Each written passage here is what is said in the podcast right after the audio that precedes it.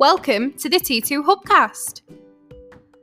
Join Martin, Dave, Spencer, and guests as they discuss all things personal and professional development. The T2 Hubcast, brought to you by the People Performance People.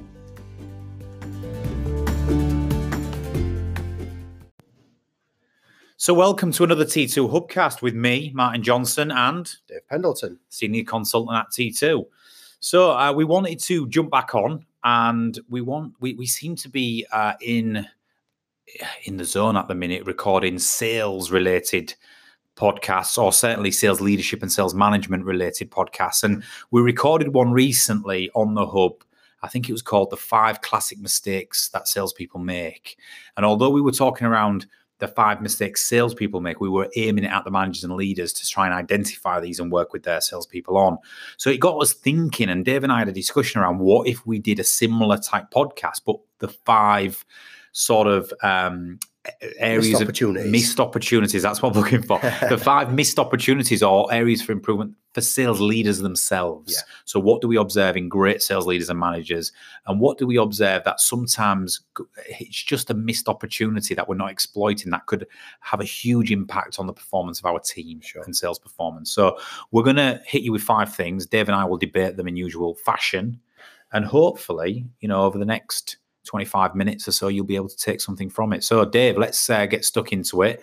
Number one, or the first uh, missed opportunity or area of improvement for sales leaders and managers. What what do you want to start with?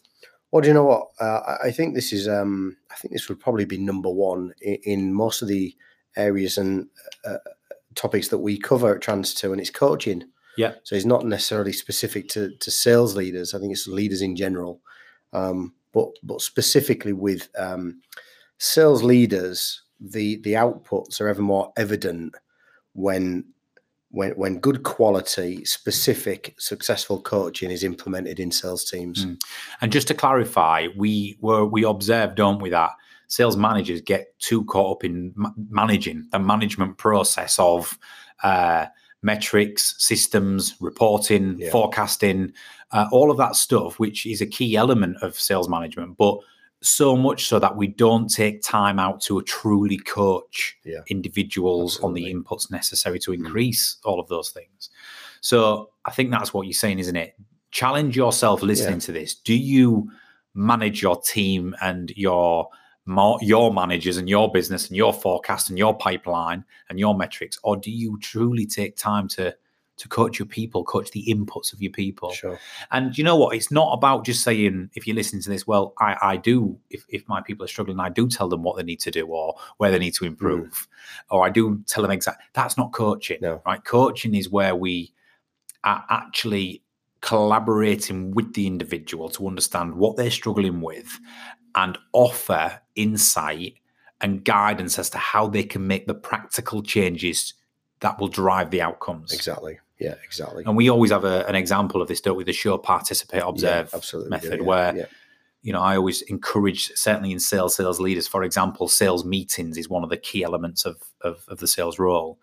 And you can't just have a new starter or a salesperson collect their laptop and mobile phone and off you go to the customer with with a couple of days training around the product. hit the ground running. You mean? yeah, a couple of days training on the product or service, a bit of an onboard, and then you're free to go. Yeah. Coaching or a coaching technique would be to do the show participate observe method, where the first three meetings you're going to attend with the sales individual and you're going to lead. In Mm. fact, they're going to observe. Yeah. You're going to show show them how it's done.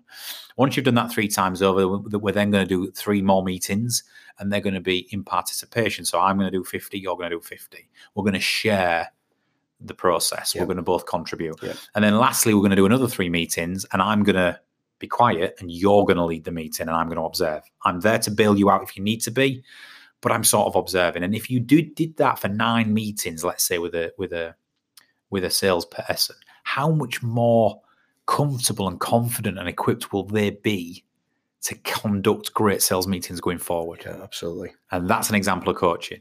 Yeah, it, yeah, it is. Uh, and I think, like I say, it's a missed opportunity across most leadership positions, and some of that is because time constraints. You know, the business wants to wants them to continually achieve, so they chase an achievement, without understanding what achievement is made of. Yes. Achievement is made of having good, strong, successful people Hmm. who operate in a way that's completely in line with what the business needs and what the outcomes are. Yeah.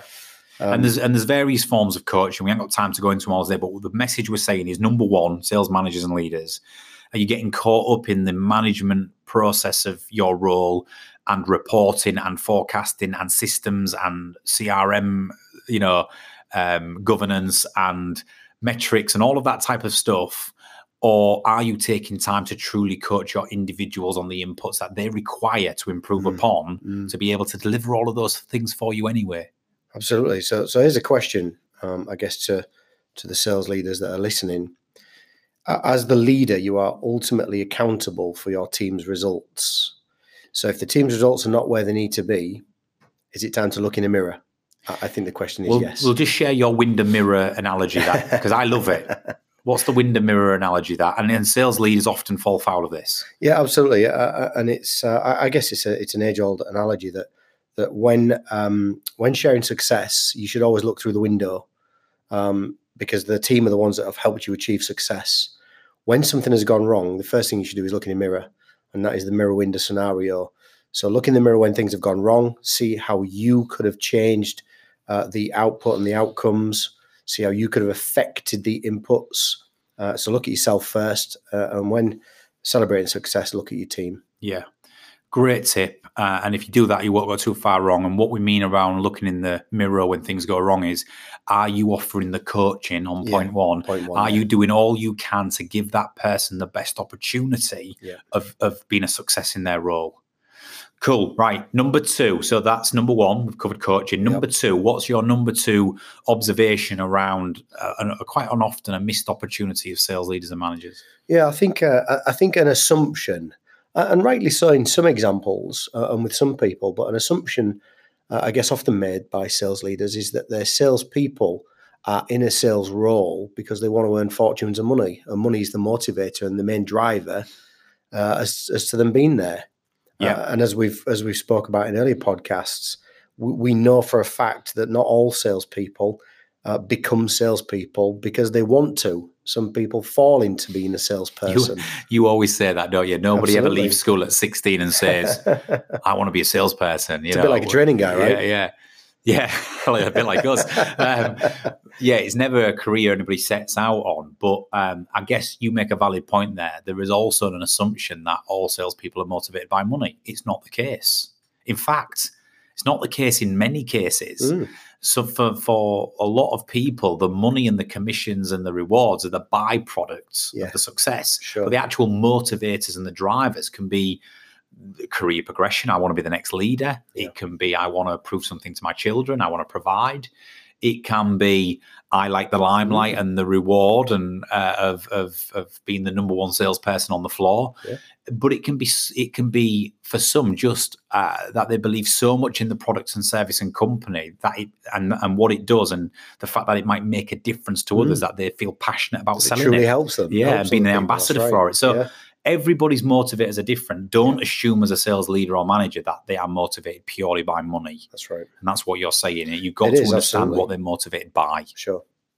Awesome. Number three, third tip on uh, what leaders need to sort of be conscious of or be aware of that that they may be missing as an opportunity. Well, we ask this question uh, all the time in, in leadership days and sales leadership days. Uh, the question is, how often do you celebrate success with your team? Uh, uh, and we often are hit with a, a sea of blank faces in terms of, uh, well, not very often because we're too busy chasing the white rabbit. Um, and that is that is tip number three for me. Um, and again, this spans across all leaders rather than just sales leaders, but this is the podcast today. So actively seek out reasons to celebrate individual and team success because those people are not necessarily motivated purely and solely by money will enjoy it uh, and they will be motivated by certain levels of recognition depending on the type of recognition it is and you can only do that as a leader if you actively seek out those opportunities to do Yeah. so Yeah, we get caught up in sales at times, don't we? Where you have a fantastic month or quarter and people have really put in the hard work and, and we've turned it around or we've Yeah. finished on a positive or we've done some great things. And it's like a little bit of a few. Yeah. We got there. And then the next day, the next quarter starts, and it. it's put to bed, and we move on. And for some people who have who have really, uh, you know, worked hard over that period of time and exhausted themselves, to then feel like it is not recognized or rewarded, and we're now going again, Yeah. it, it it can be demoralizing at times. So what we're saying is. Do we are we truly taking the time at a manager level or a leader level to and it's not even sometimes about the organizational initiatives of No. quarterly awards and bonus schemes. It's about big uh, parties or you know huge celebrations like that at all. what are you no, no. doing as a manager to make sure you recognize from the smallest level to the biggest deal and the great things your people are doing so it doesn't go unnoticed. And that's what great leaders do Yeah, absolutely. re- recognize and reward. I always tell a story of one of the greatest managers I work for, Spanish lady called Maita Roel. You know, I, I often say, Dave, don't I, that the top sort of three managers I've ever worked for have been women. Yeah. Um, but Maita was really memorable. And one of the questions she asked me when I first met her, and I, I went into her team, and I thought it was going to be the usual sales meet the new manager one to one. You know, what your targets, you know, what your what your accounts, you know, what what's your forecast for the Yeah, first yeah, month. And it was none of that. She was very different, and she asked me a question which was quite left field. But she said, if you uh, if you um, achieve something substantial or of note, who is the first person you would want to know, or who's the first person you'd want to share it with? And I sort of. I sort of looked at her with a, a bit puzzled, but she said, "Stay with me." You know, I'm asking for a reason. So I said, Mm. "Well, my wife," Mm. uh, and I gave her a reason as to why. Um, and we and we said no more about it. Anyway, I was in her team for a few years, and it was only about 15 months into since that conversation, about 15 months later, that I had a particularly great quarter, and I finished number one in Europe, and I was up for an award, and it was uh, I was It going took to. 15 months. Yeah, yeah, it took 15 months. Yeah, yeah. Uh, and, and and it was it was one of those where um, I, I to go up on stage and get an award. Now you know me, Dave. Yeah, my yeah. my You wouldn't enjoy that at all. my motivators. I was uh, I was looking forward to it, right? Because I like being in the limelight at times. But um, I, I came I came out of that sort of uh, that conference, that awards uh, quarterly awards ceremony, and I got in the car on the way home. I'd not had a chance to ring my wife, but she called me, and she said, "Congratulations on your award." And I said, "How the hell do you know?" And she said, "Well, Maita called me last night."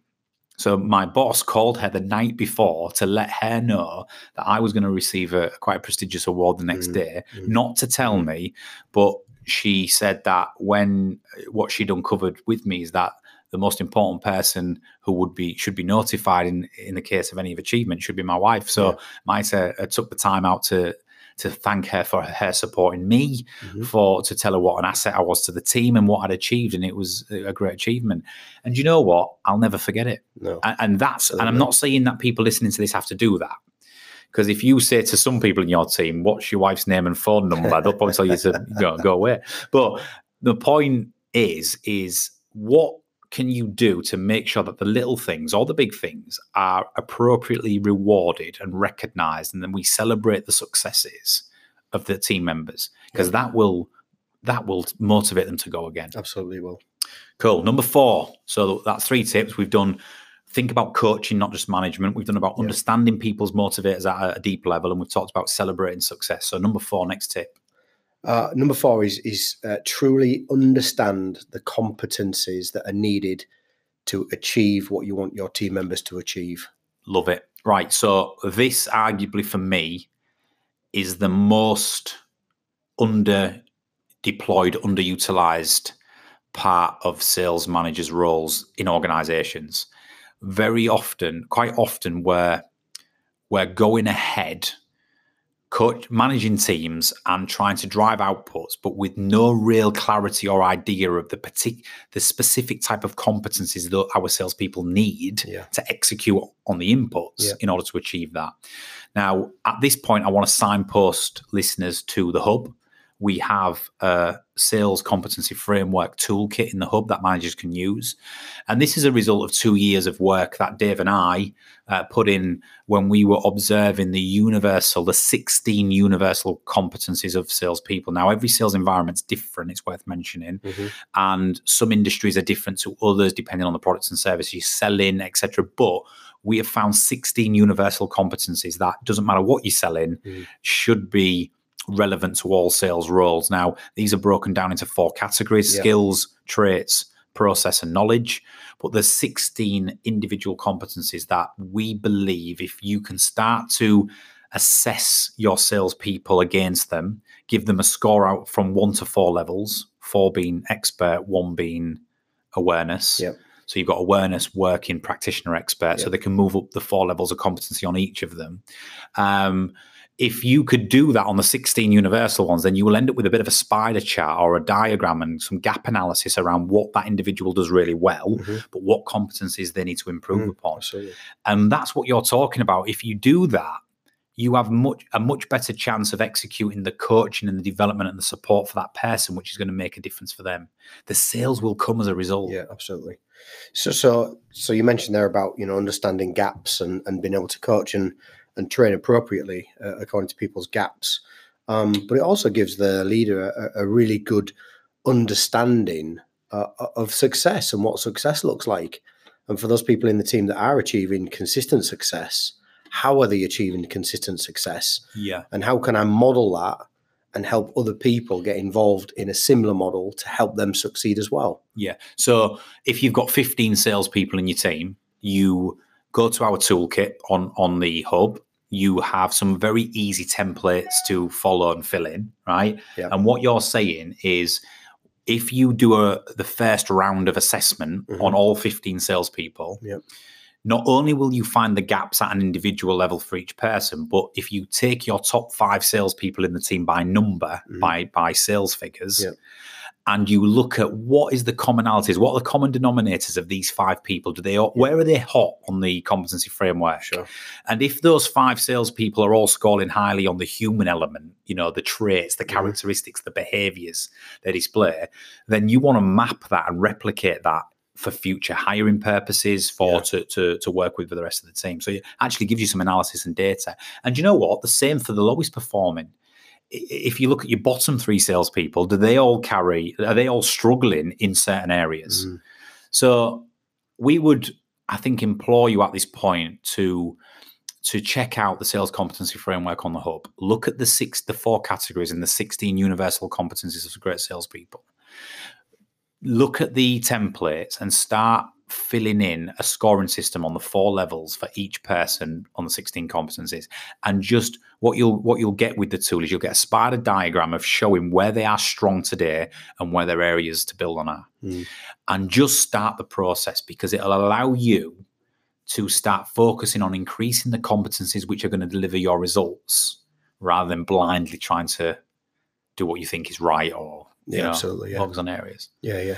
I think I think the where that really really helps uh, is is to find the, the the method, I guess, the the way to achieve selling this product in this environment in this business to these customers. Yeah. because I think I I think that lots of um, organizations and sales organizations, uh, uh, particularly, uh, are fairly guilty. You mentioned recruitment um, just a minute ago. In recruiting new people based on previous results on a CV that may or may not be True. truthful, usually not. may or may not be. or maybe slightly elevated, slight, potentially, yeah, slightly yeah, embellished. potentially. I mean, salespeople are very good with numbers, right? so so may or may not be uh, accurate and correct.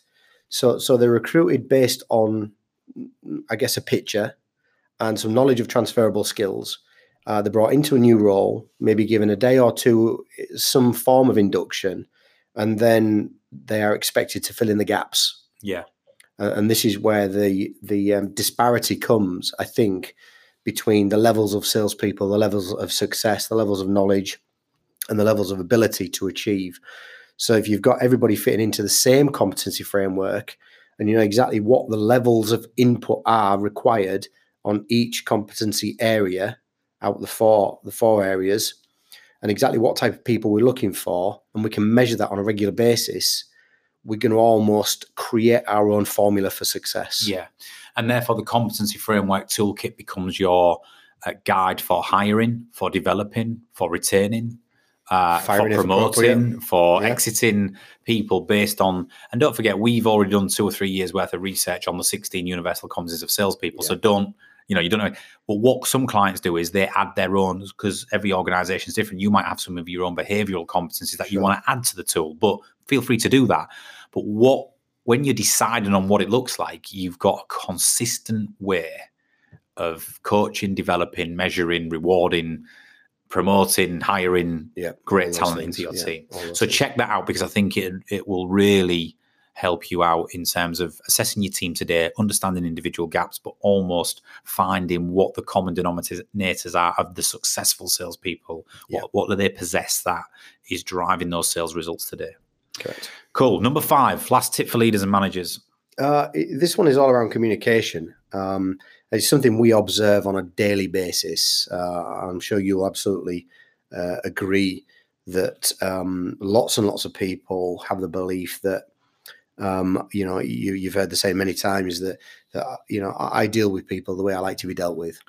Yeah. Well, you yourself have got a response to that. I've got a slightly different response, but it means the same thing. Yeah. We think it's nonsense. We think those days are well past and long gone. Yeah. And that and you know, that old adage of treat people how you would like to be treated. Yeah. And we all the work we do, there's one consistent theme through anything we ever do from the personal development, the psychometric testing, the leadership stuff. It is treat people how they would like to be treated. Get into other people's Absolutely. worlds. Yeah, be the social chameleon. It doesn't mean, you know, some people challenge me on this, Dave, and they say, Martin, but is that not being yourself? And I say, you know, if you're trying to be too much to too many people, is that Mm. not, Mm. do you lose your authenticity or Yeah. do you lose your who you are? And I say, well, no, because what we're saying is be yourself and understand yourself and know yourself. But know where it is situationally appropriate to take a step in a in a in Yeah. a direction Absolutely. which is not natural to you, but will absolutely allow you to connect with somebody else. sure, and that's what we're saying. Yeah, I I often use the analogy because I, I've also had the same challenge. Uh, I often use the analogy to to explain it very simply that if you imagine a square room, you're in one corner and I'm in the opposite corner, and when we start an interaction, we start to deal with each other.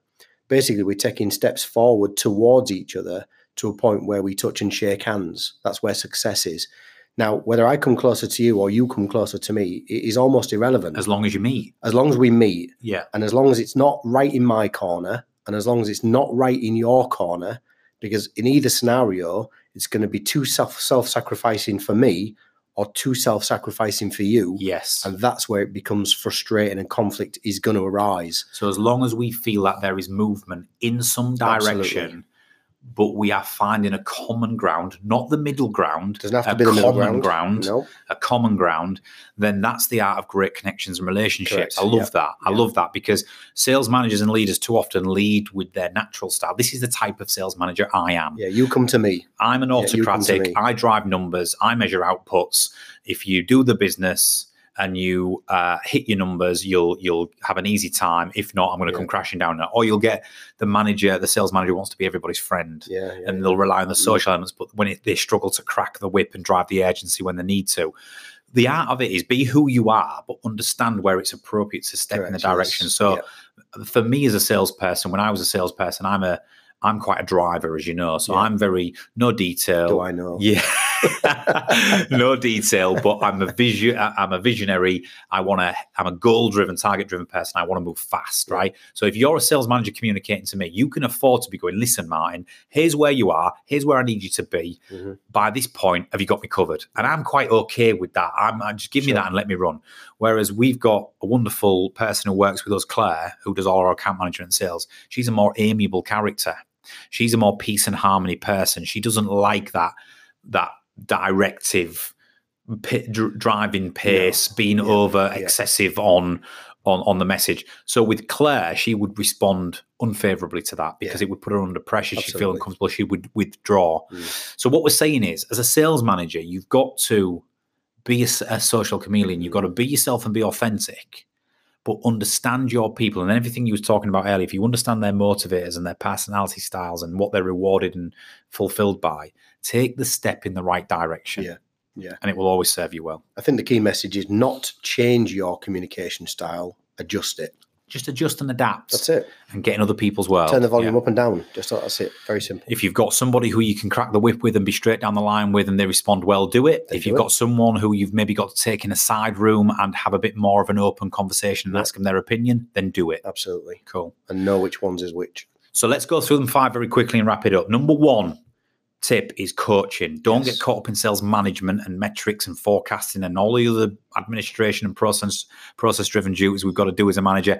Take time to coach your people. Number two, motivators. Understand at a deeper level what motivates your people, what Yeah. their unconscious motivators are. It's not always money and financial. Absolutely. It can be many other things. Number three, celebrate success. Yeah. Don't move from quarter to quarter, month to month without taking time to make your pe- people feel like they've been successful and been rewarded and, and you've Yes, celebrated yeah, it. Yeah, yeah. Number four, sales competence is really important one. There's a toolkit on the hub for you to use. We've put two years of research and hard work into it. You can have it, right? You can use it.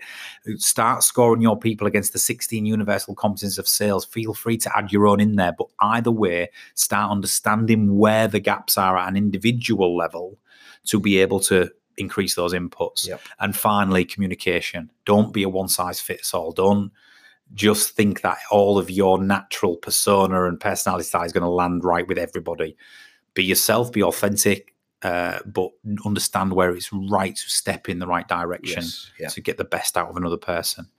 And I think if you do even two or three of those five things, then you'll start to see some, you'll be showing more leadership and you'll Yeah. start to drive the collective output of the people around you. Absolutely. Cool. Awesome. Well, 25 minutes is up, Dave. I think we've been bang on time. I think so. Thanks for that. Enjoyed that as always. And we'll be back again, no doubt, with more uh, content on the Hubcast. See you soon. Cheers, Dave.